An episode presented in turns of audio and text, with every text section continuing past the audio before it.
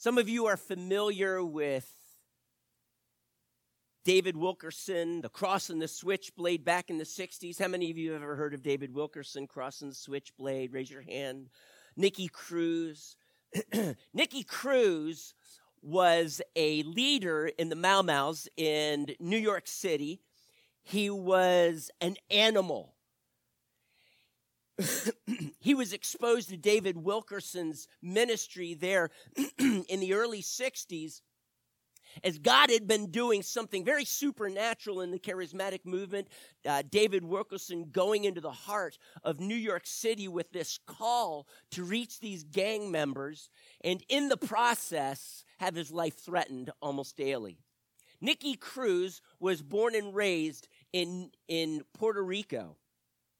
His father and mother daily abused him. His father would throw him naked into a room of pigeons that they were raising, and the pigeons would constantly scratch at him. A hatred began to stir in his heart.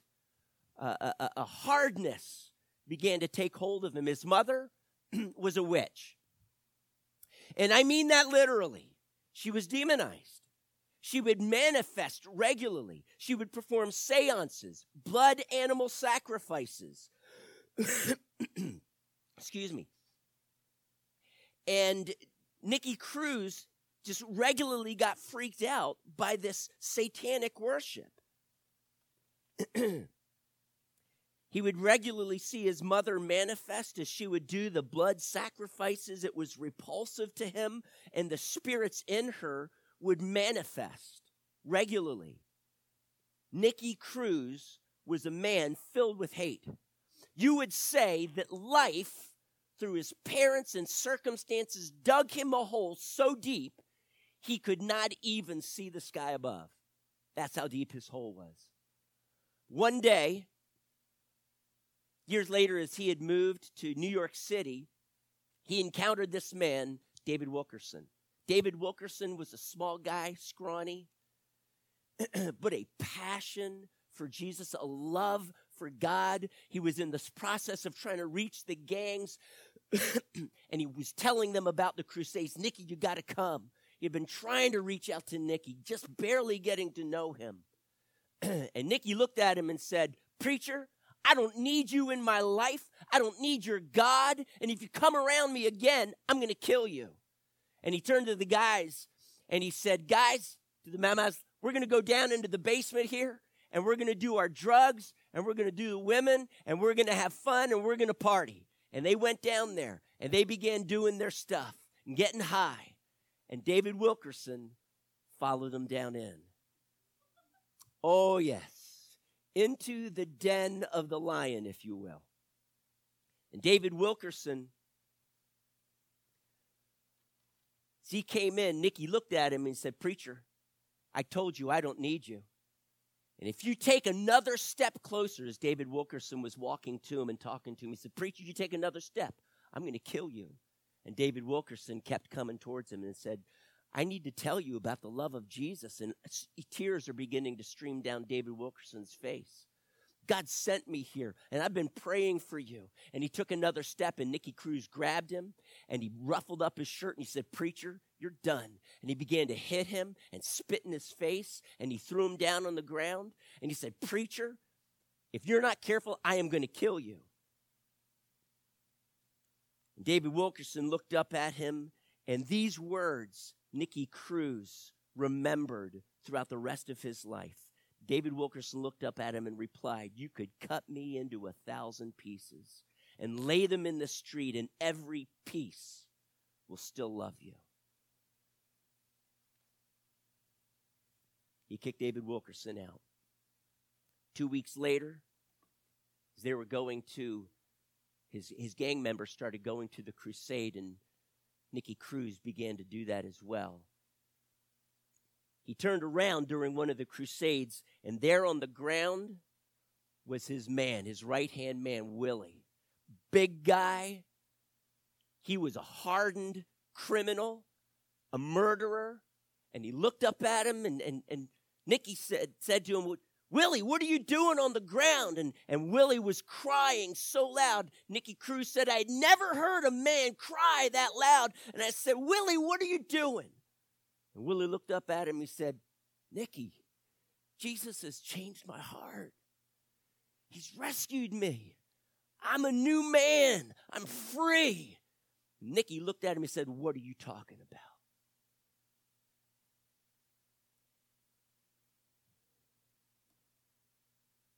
That crusade, David Wilkerson began preaching about the cross. One member in his gang after the other began giving their lives over to Jesus. And it came to Nicky's turn. And he remembers falling down and crying and just saying, Jesus, can you still forgive me? Is there enough for, to forgive me too? And Nicky gave his life to Jesus Christ. And he began to follow Jesus with a passion. Jesus didn't just forgive him of his sin, he pulled him out of the gang, he set him free. Nicky began preaching to the gang and to the other street gangs in New York City. And to this day, Nicky Cruz, he, from that moment, he began evangelizing around the world. And God had opened an amazing ministry. You may have read his book, Run Baby Run. What an extraordinary testimony of a man in which God took by the scruff of his neck and pulled him out of the den of Satan, out of a life filled with hatred. A man who had been physically, verbally abused. A man who had witnessed the power of Satan, but that power diminished in the face of the power of Jesus Christ. You could say it this way Satan had dug a hole so deep for Nicky Cruz. The question is even after he got saved, how could he climb out of this hole? Now, here's the truth. Some of us, God reaches down into that hole and he pulls us out completely and heals us. What an amazing God we serve. He is our Redeemer and He purchases us to be His own. And He begins to show us the immense love that He has for us and how deep and wide and high and long it is. But here's a truth, a, a reality check. Even though for many of us, like Nicky, our sins are completely forgiven. But as we begin to walk this journey in Christ, we begin to realize that we're not out of that hole. And we are asking God, we're just saying, God, all of these abuses and all of these trials and losing a close loved one and the hurts and the feelings of rejection that now we're just saying, God, would you heal me of these? Many of us right now, where you're sitting, you would have to say, I am still in this hole. God has forgiven me. God is in this process of pulling me out of this hole that other people's sins have dug for me. Or maybe my response to all of these hardships and, and all of this anger in my life, I have dug this hole. However, you see it. You've, you've chosen to follow Jesus. Your sins are forgiven. And He is right now in this process that we call sanctification, of becoming more and more like Jesus. He is in this process of healing your heart. He's in this process of changing your character so that it looks more and more like Jesus. But it's a process. Now, I, I am making it analogous to a hole because as we look up, our perspective of all that has happened to us that put me in this hole is so limited. As you look up, there's just this little bit of sky that you can see. And as Jesus begins to pull you out more and more out of this hole, you begin to see the sky more and more. And the closer you get out of that hole, the broader you see this is God's purpose. I'm getting it now. So here's what I want to do I want to take that illustration of a hole and I want to overlay it with what we're going to learn about this morning. Now, you're there in Ephesians 5.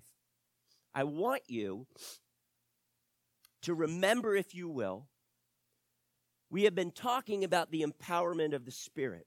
And one of the things that I have said is this.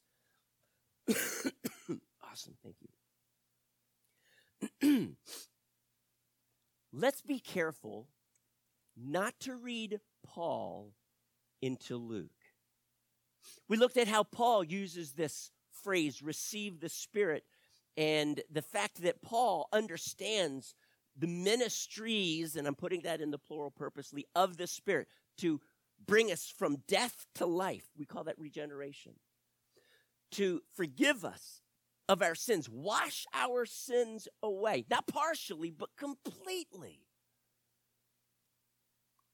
For the Spirit to adopt us into the family of God so that in our heart, the indwelling Spirit cries, Abba, Father. And we have now, having been sealed, we've been, or having believed, we were marked in him with a seal, the promised Holy Spirit, who's a deposit, guaranteeing our inheritance. And so we have this amazing inheritance. And Paul even, Galatians 3 5, talks about the empowering work of the Spirit, and honestly, many other places. So Paul sees all of these things. When he's talking about receiving the Spirit, he is talking about the initial indwelling Spirit that Luke does not in any way disagree with. Luke However, when he uses this phrase, we discovered he means that one ministry of the Spirit when he baptizes us, generally, though not always, separate from conversion. And he's like that person standing on the shore watching this wave, the pipeline, as the surfer is surfing through that pipeline, and the thunderous, powerful crashing of the wave on the seashore, but the beauty of that surfer, that is the empowered believer now. At the baptism in the Spirit, the reception of the Spirit, being filled with the Spirit. When the Spirit is poured out, when the Spirit came upon them, we saw five synonyms that Luke uses for this one ministry, this one operation of the Spirit to empower the believer. Today, though, I want us to look at what Paul means by being filled with the Spirit because it is different than how Luke uses that phrase. Because Luke uses filled with the Spirit to mean the empowerment of the Spirit for the gifts that he gives every single one of us to function in his body, to be ministers, to minister to the body, but reach the lost. You are his craftsmanship, created in Christ Jesus to do good works, which he prepared in advance for you to do. God has given us apostles, prophets, evangelists, pastors, and teachers to prepare us, to equip us for a work of ministry. Every single one of you has the opportunity to be filled or baptized in his spirit, empowered by his spirit to minister in the power of his spirit. But excuse me, but Paul uses this phrase that I want us to focus on exclusively today. He uses it differently. It's not the empowerment of the Spirit to minister in the spiritual gifts, but it is the empowerment of the Spirit to take on and to develop Christ like character. But we're going to discover that this character comes to us in the midst of us climbing out of our hole, if you will. Because in that hole, all the hurts, even the bitternesses that we are seeking to yield to God, this discovery of forgiving others, how to love when others reject you, this is Christ like character. And so being filled with the Spirit is now for that purpose to develop the character of Christ, the fruit of the Spirit. So, if you will, let's follow what Luke, excuse me, what Paul has to say here in chapter 5, starting with verse 15. Be very careful then how you live, not as unwise, but as wise, making the most of every opportunity, because the days are evil. Therefore, do not be foolish, but understand what the Lord's will is. If I can pause right there, what do you believe, according to Paul, is God's will? It is to be wise, to live as wise, not as foolish. Read the book of Proverbs. Wow, is that an eye opener? That is God's will. That is how God wants you to live. That's how God wants you to be a friend. That's how God wants you to trust Him. That's how God wants you to use your finances. That's how God wants you to sow into His kingdom. So many biblical principles of character in the book of Proverbs. Live as wise, not as unwise, not as foolish, doing God's will.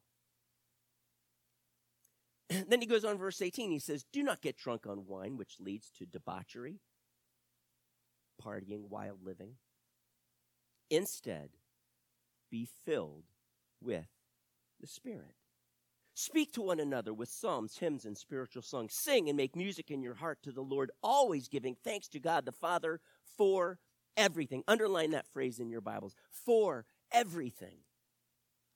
In the name of our Lord Jesus Christ, submit to one another out of reverence for Christ. So I think we've already discovered as I've laid this diagram out for you, I want us, I'm just going to add a few little things on it to kind of give us a broader understanding. I'm going to take about five minutes, maybe less, to explain this. We call this in uh, hermeneutics or how to study the Bible, we call this a schemata. Some of you are going to be taking my class in, in co op and you're going to learn about schematas. I'm going to have you do schematas. You're going to look at paragraphs and you're going to kind of see their relationships. That's really what we're going to be doing here. And it helps us understand what the author is saying. Because if you don't understand it, you're not going to be able to properly apply it, right? So right away, I think we can see this way. What is the relationship being with being filled with the Spirit and living as wise or unwise? Now watch what I do. This is, I'm only going to draw this one little thing. Are you ready? That's it.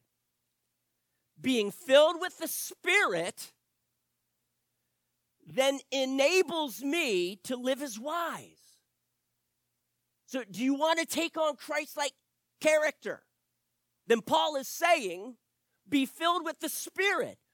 And by being filled with the Spirit, He is being, as you're filled up, then you are controlled by the Spirit. See, when you're filled up with wine, alcohol, you're controlled by that alcohol.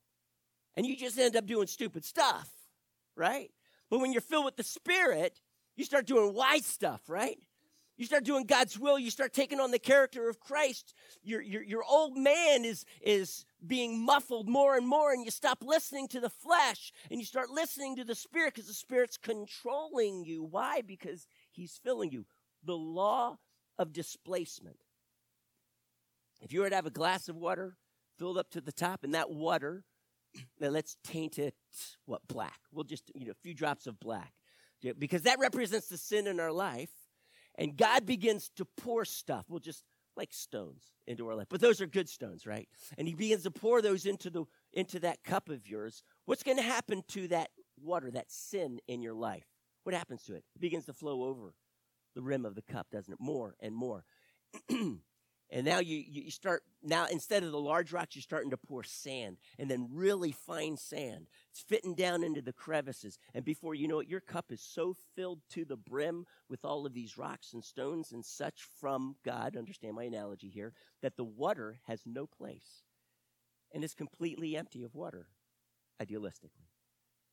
This is the law of displacement. God wants to fill you up with His Spirit because the more you're filled with His Spirit, the less of the flesh is there, the less you listen to the, to the flesh, the pleasures, the desires that lead us astray, and the more we're filled with the desire to do God's will and live as wise. So we're filled with the Spirit so that we become more like Christ.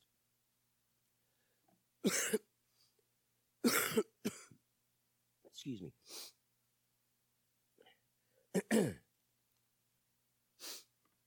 now,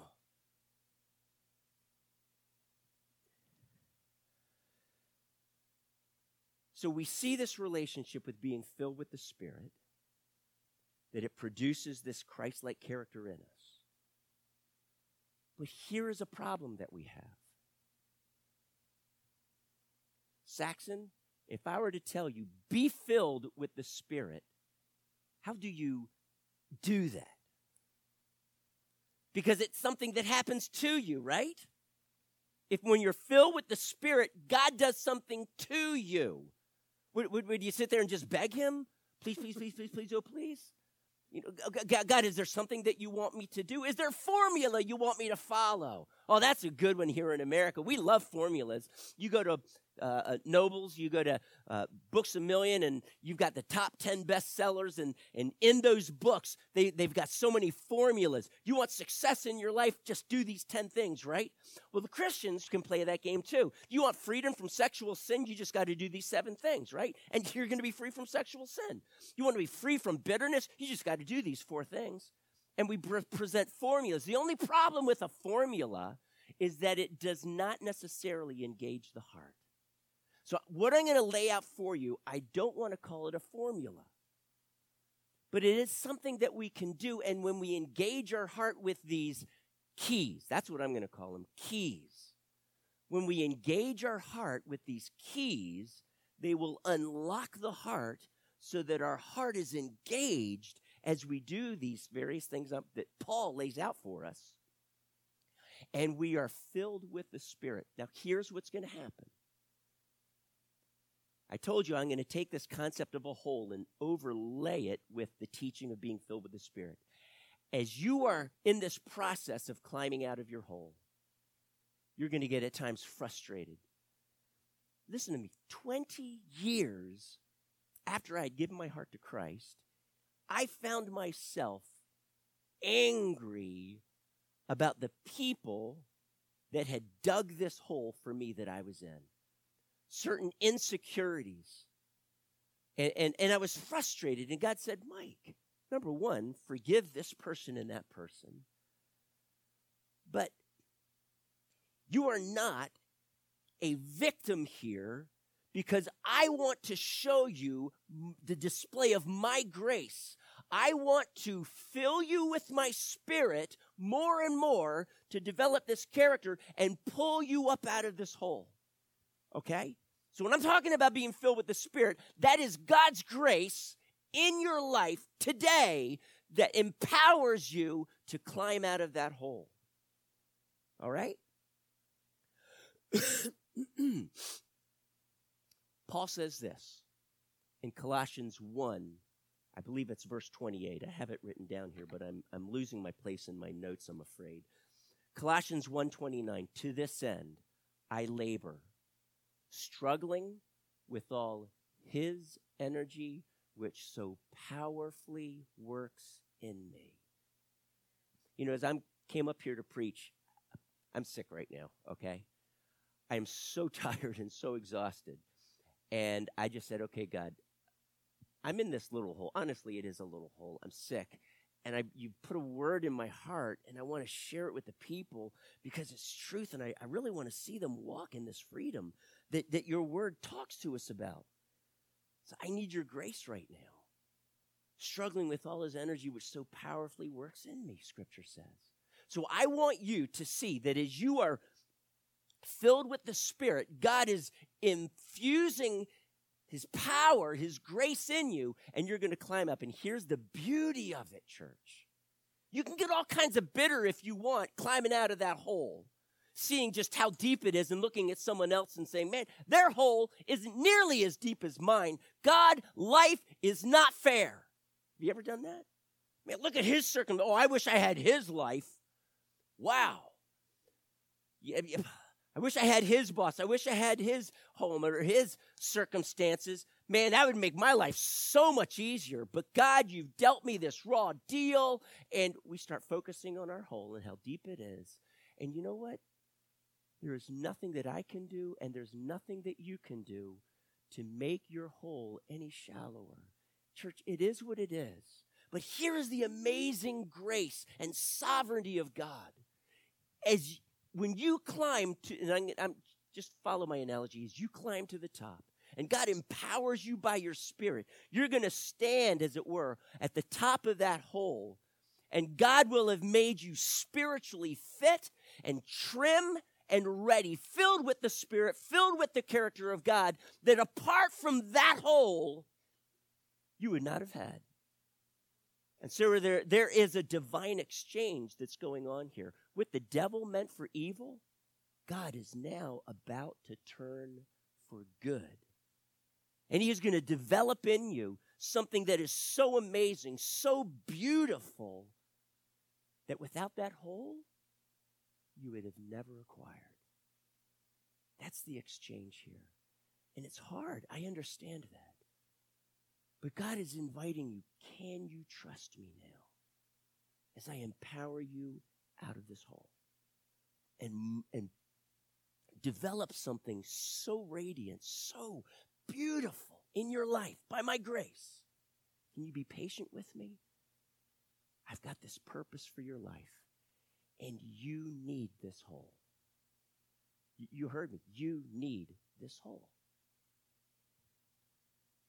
So as we look at this, I want to ask you this right here, now, five minutes right now as I unwrap this, less actually, three. Be filled with the Spirit. That's the main verb that Paul uses in this passage that I just read to you. What then follows are what's called five participles. Participles modify the main verb. Just like adjectives modify or describe a noun, Ad- participles are like verbal adjectives. They describe or they modify the verb, just like an adjective does for a noun, okay? Now, for some of you, that's like 11th or 12th grade grammar, and oh, yeah, participles, gerunds, and all of that fun stuff. Flashbacks, some of them are horrible memories, forgive me, but this is what a participle is, and this is what it does.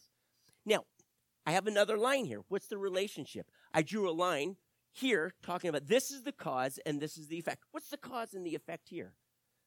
Let me, let me give you an example, too, actually, very quickly, of how participles modify a verb. Are you ready? In Matthew 28, do you remember that very famous passage? Therefore, go and make disciples of all nations, doing what? Baptizing them in the name of the Father, Son, and Holy Spirit, and teaching them whatever I've commanded you. Do you remember that? The main verb there, and some of you know this, the main verb there is make disciples. Okay. It's now modified by three participles. Remember, these are participles. A lot of times they end in ing or ed. That's a participle.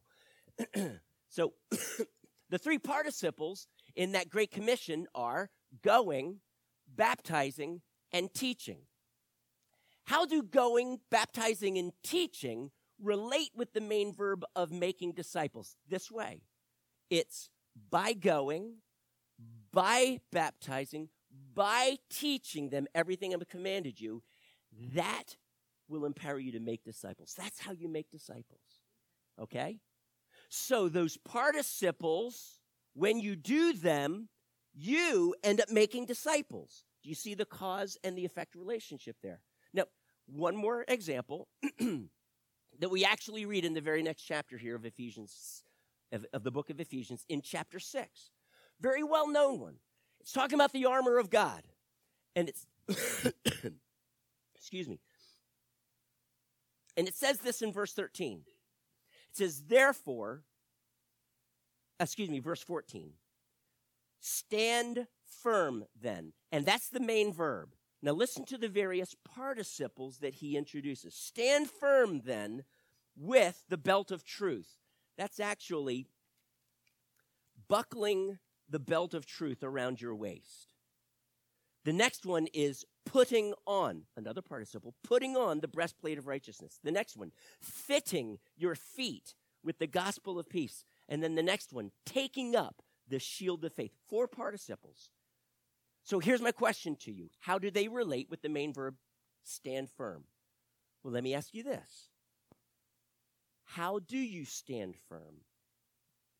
You do it by putting on these various pieces of armor. You do it by buckling the belt of truth around your waist, putting on the breastplate, fitting your feet, taking up the shield of faith. Those things, then, as you put on, that is how you stand firm. Cause and effect. The effect is now I'm standing firm. Let's now apply that to here. Be filled with the Spirit. How many commentators, for some reason, they say, when you're filled with the Spirit, then you speak with psalms, hymns, spiritual songs to one another, singing, making music in your heart, always giving thanks. And I'm going to suggest to you the relationship is the other way around. And I'm going to do it this, this way. By speaking, singing, making music, always giving thanks to God, submitting to one another, that then, those are keys, not a formula, for being filled with the Spirit. There's the cause and effect relationship. So, Saxon, Paul says to you, brother, be filled with the Spirit. And you look up at me and you say, Pastor Mike, how do I do that? Then you need to listen to the rest of the sermon. Here's how you do that by speaking to one another with psalms, hymns, and spiritual songs, singing and making music in your heart to the Lord, always giving thanks, submitting to one another. So here's what I'm going to do I'm going to break it down like this. That's, whoops. That's the first one. Here's the second one, and here's the third one. Allow me a few minutes now as I go through these. How is worship? And I'm just going to use that one word to characterize those first three lines. I'm done with my five minutes of explaining this, by the way. You see the cause and effect relationship. So the first one is worship. How does worship enable you to be filled with the Spirit? I want you to think about that for a moment. How does that happen? How does worship enable you? And I'm going to word it. I'm going to. I want us to see it this way. Worship are, is truth, and I'm going to read some worship songs to you, just bits and pieces of, so you see this. But worship is all about us communicating with God, confessing, if you will, truths. And I'm going to tell you, some of these truths in the worship songs are absolutely powerful because they reflect the truths that we find in God's Word. That's the beauty of worship. But you see, it doesn't stop there. Because otherwise, you know, why, why singing? Why making music? Why don't we just speak truths like a confession? Here's something that's just incredible about music music is the key to our soul. There's something about music and its creativity, and it moves us. Music moves us. And God uses that music then to take those truths that we're singing and impart them deep into our soul, deep into our heart. So that I'm, I'm going to be speaking, I believe, truths to you so that you can understand these truths. Some of these truths we sing in our worship songs. And then God, as you're singing those songs, He takes the melody, the music of it, and, and with that, He takes the truths and He imparts them deep into your heart. And there is something that begins to happen then in your heart. It's amazing you begin to see the beauty of God. You begin to look past your hole and you begin to look up at the sky. And in the nighttime, you see, even though it might be only yay big, you see the stars and, and the configuration and the beauty of it. And you're captivated by the beauty then of God and the works of God. And you're reminded of how amazing He is and how loving He is and how worthy of praise he is and how faithful he is, that he will never leave you nor. These are truths about God and, how, and, and the ways of God. One more thing it's not just truths, it's not just the melody, but God invites us to be expressive in our worship. And he, he know we're made in his image. God knows how we are created. And so he asks us to be demonstrative in our worship. There's talking about lifting up of hands, bowing down before him, shouting to the Lord, clapping to honor him. Numerous ways in which he asks us to engage now in worship. Because as we do this, just like the melody takes those truths and impart them to our, into our heart, so demonstrative worship opens up our heart all the more to receive them. And I cannot tell you, there, there are times in which I've been worshiping and, and just kind of like in my in my home, I, I have a I stand in, in my home in the we do the our life group in the family room. So I have an eye on the door, and anyone who comes in, I welcome them and such. And you know, some people get are late, okay. I give them a hug and welcome and come in, and at, we're like halfway through worship, and and I just feel so disconnected, and I, I feel like God is wanting to minister to me. So I take a step into, and I'm out of the view of the door so as not to be distracted, and I just begin to lift up my hands and I kneel before Him and there is some, and it was almost instantaneous, in which God just begins to minister to my heart in my life circumstances as I am declaring these truths. So I'm going to do that right now. I'm going to declare some truths. Today we sang the song Glorious Day. I needed rescue. Now I'm not going to sing this, okay? I'm just going to read the truths, but this do the melody in your mind, if you will, okay? That might be the best. I needed rescue. My sin was heavy, but chains break at the weight of your glory. I needed shelter. I was an orphan, but you call me a citizen of heaven. When I was broken, you were my healing. Now your love is the air that I'm breathing. I have a future. My eyes are open because you called my name. I ran out of that grave, out of the darkness into your glorious day. And as you worship, as you sing these songs, isn't there something in your soul that is ignited by this truth and by the melody that makes you just, I, my heart, God, right now is in a posture of being surrendered and yielded to you. Isn't that what happens in your heart as, as those truths begin to well up and swell up in your heart? Yes, God. We walked into that time of worship. Maybe we were depressed. Our eyes were all over our circumstances and how ugly they were and how unfair they were. And God, where were you this last week in my life? Thanks a lot for nothing. And then we began to re- we begin to worship and we sing these words, and the Spirit of God just begins to win our heart again, and the hardness becomes soft the truths begin to find their way into my heart, and my rebellious heart that I had when I walked in is now yielded to the Spirit of God. And at that moment, I am in the process of being filled with His Spirit as I'm yielding. We just sang the cause for Christ. For this cause I live. For this cause I die. You're singing these words. Are they true or are they a lie on your lips? You don't have to answer that right now. Because you're in the prayer, you're probably just, oh, I don't know if I'd be willing to die for you right now, God. Because anyway, because for this cause I live, for this cause I die, I surrender all. Ah, yes, God, okay. I surrender all for the cause of Christ. All I once held dear. Wait, wait, wait. Where are we going with this now, God? I will leave behind. For my joy is this oh, the cause of Christ. Is that really your joy? You're singing it.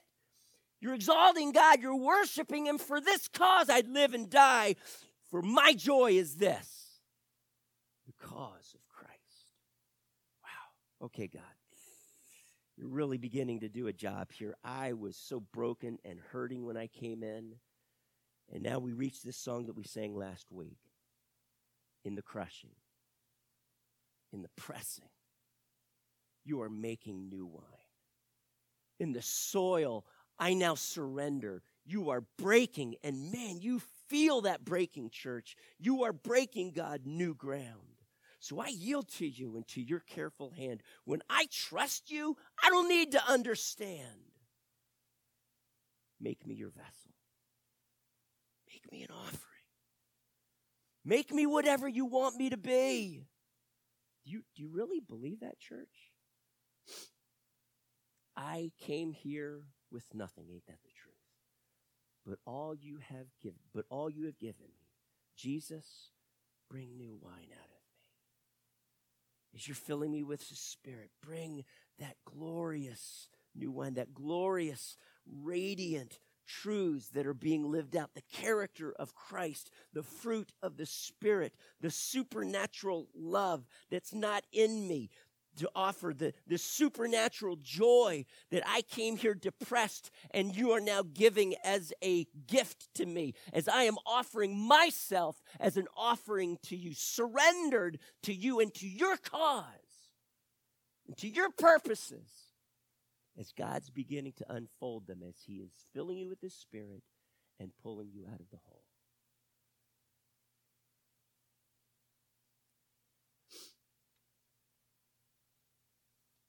I've got more to say. I'm going to just leave it there. The second thing, giving thanks.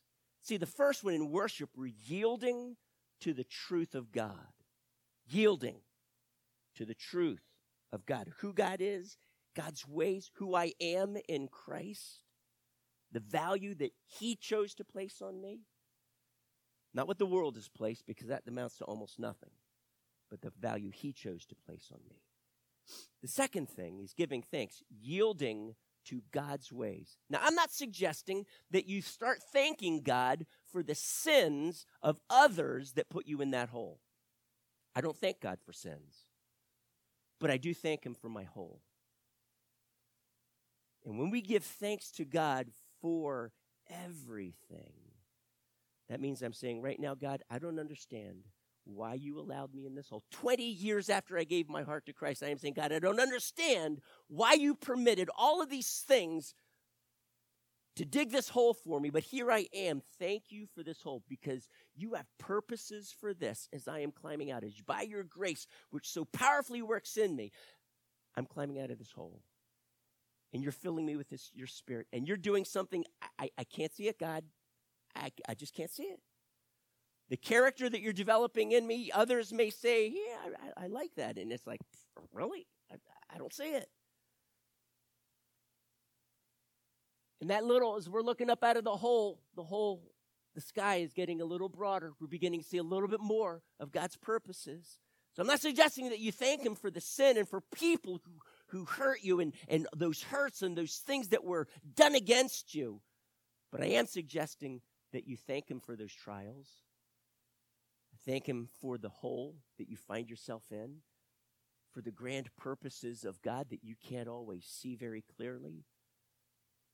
See, when you're able to do that, you're able to do what James 1 3 says. Consider it pure joy whenever you face trials of many kinds.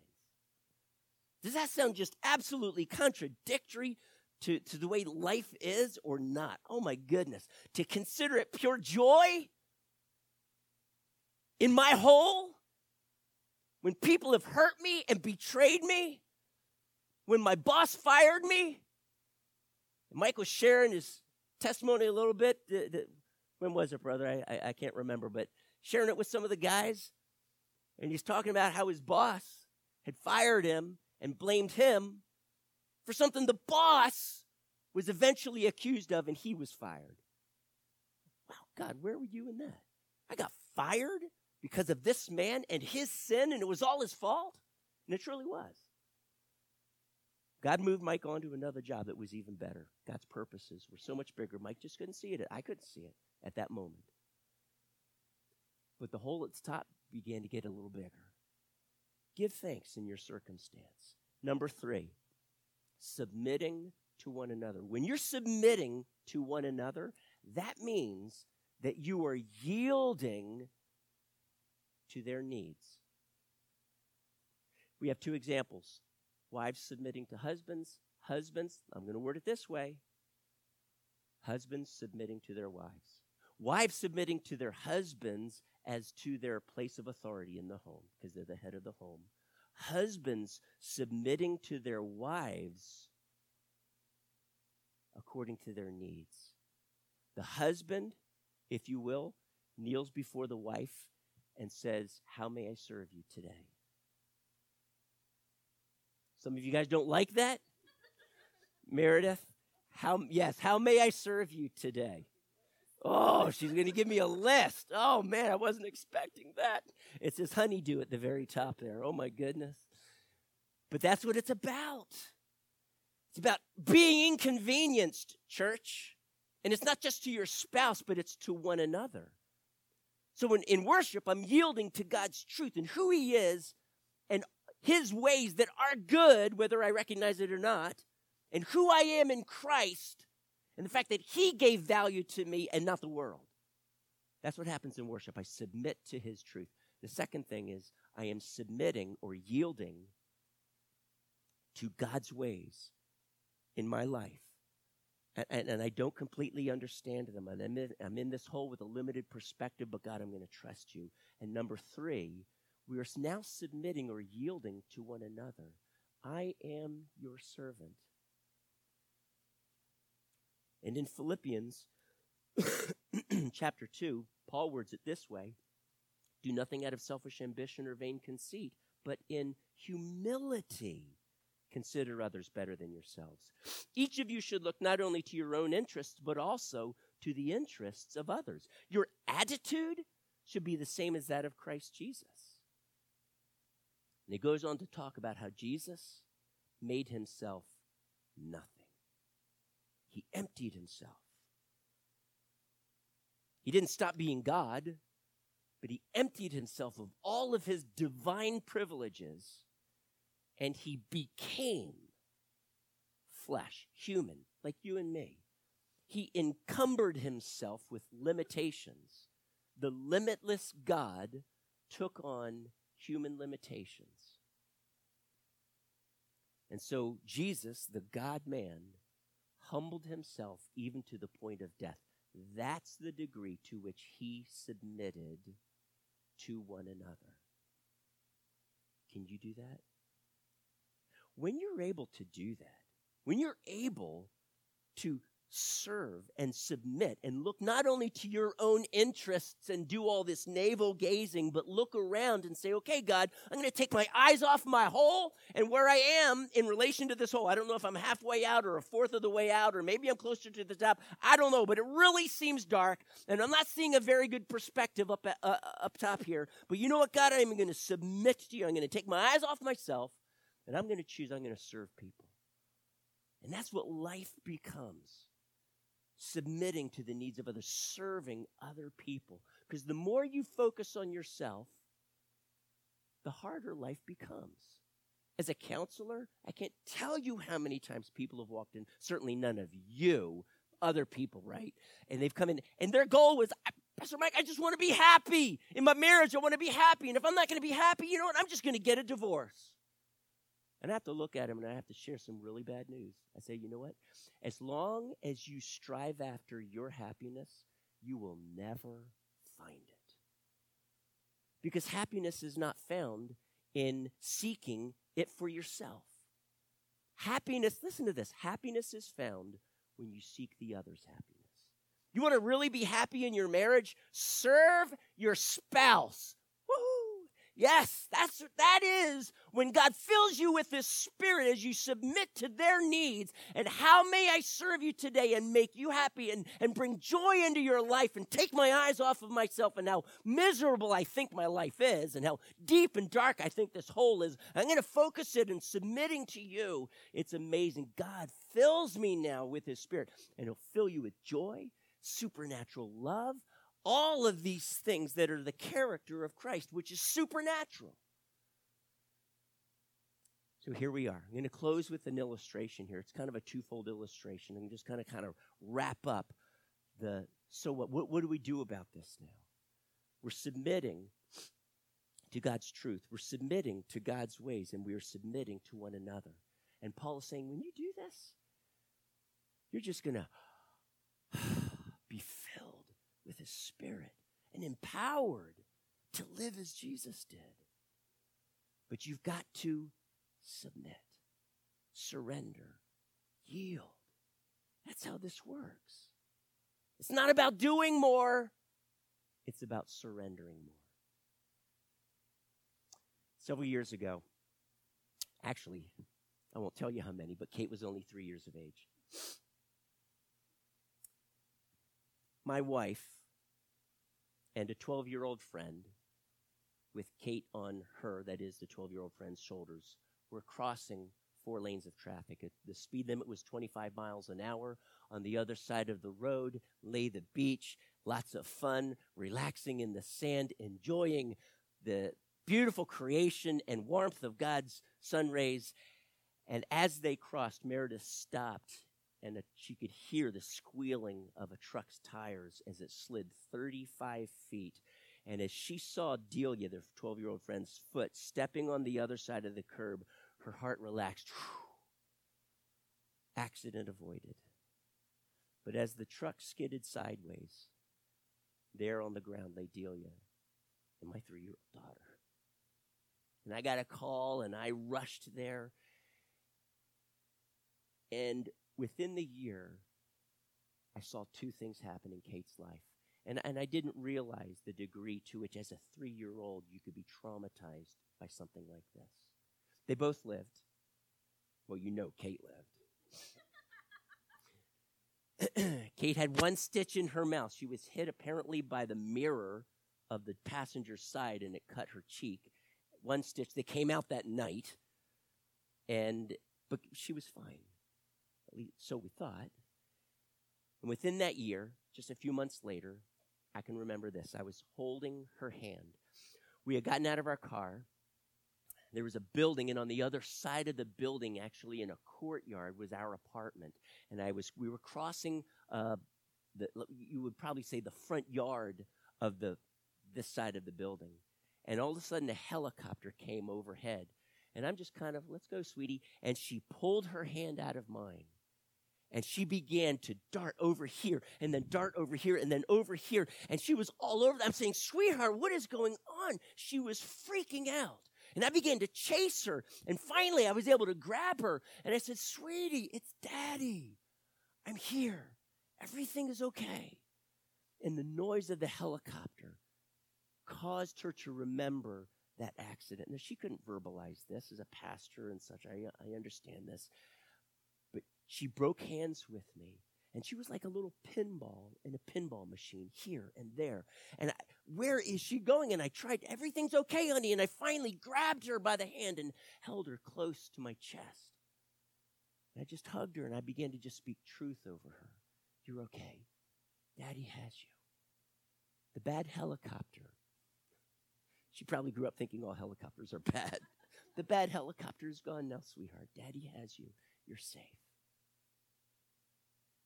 A few months later, almost now about a year after her accident, we go to a they called it Mount Trashmore, and I'm not going to tell you why they do that, but it's like a it's a nice hill filled with trash, right? Buried.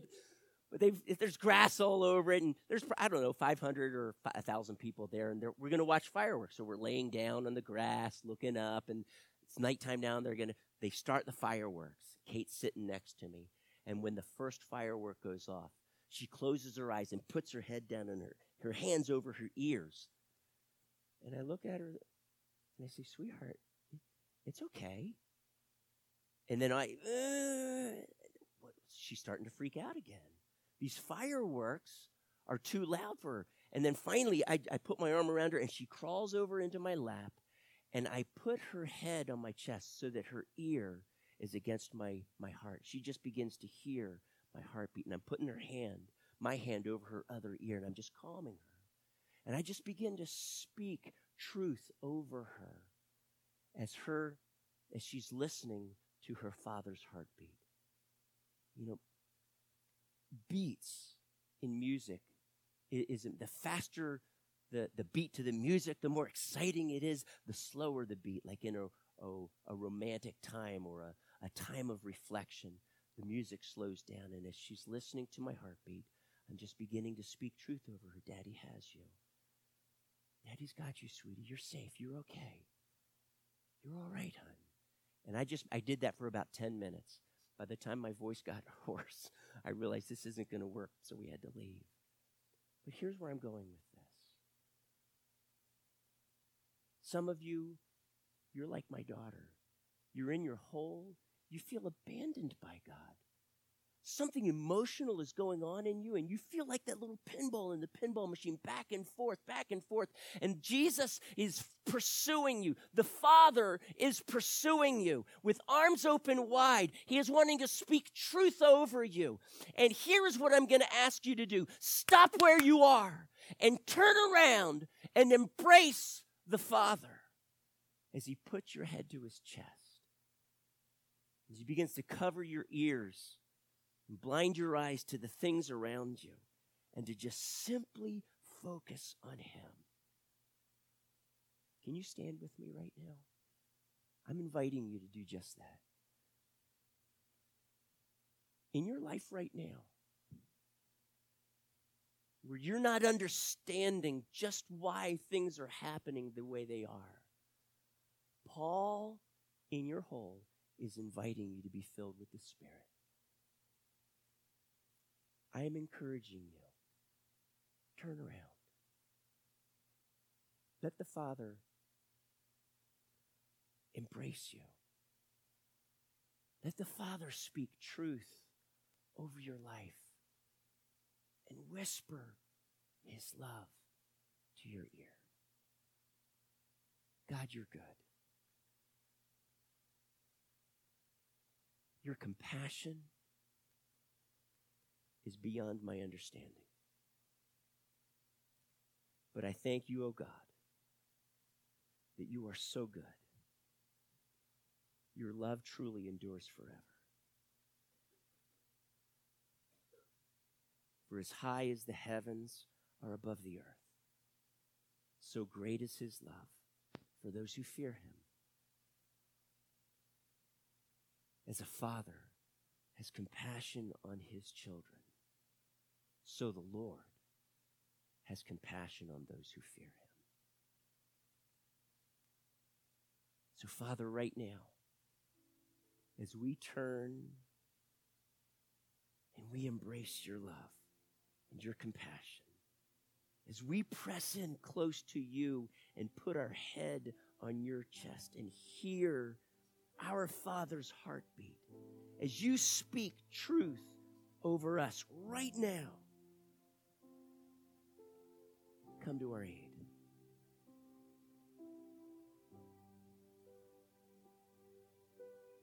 Get rid of the anger. Get rid of these feelings that God is not for me. Get rid of the frustration, the fist shaking, disillusionment. And speak truth. Speak to us of your unfailing love. Speak to us again of your faithfulness. Speak to us of your amazing grace that is more than enough for my situation right now today.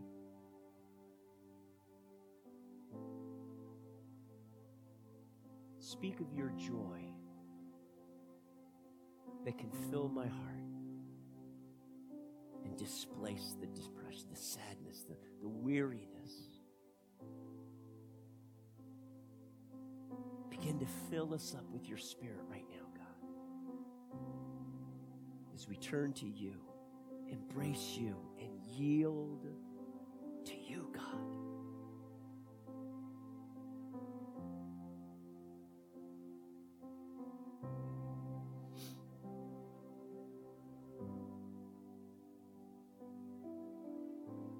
Rescue. My sin was heavy. But chains break at the weight of your glory, God. I needed shelter. I was an orphan. But you called me a citizen of heaven.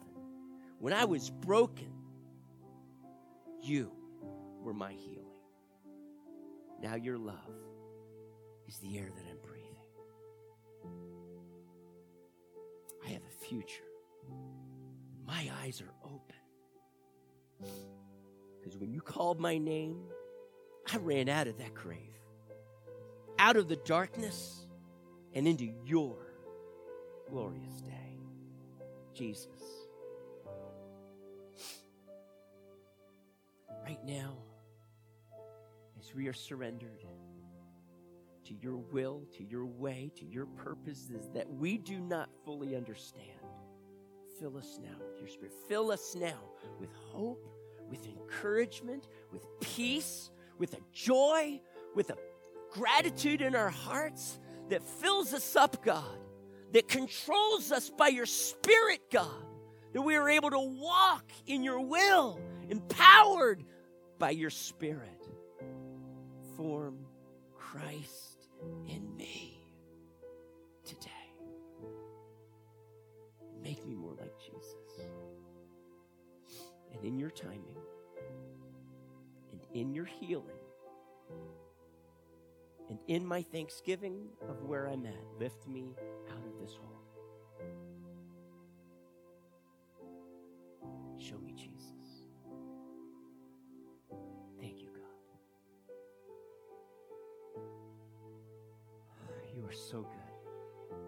So faithful, so loving, so patient with me. I'm forever grateful. Thank you, God. Father, I just ask, do a deep work in our hearts right now, would you please? Hearts humbled.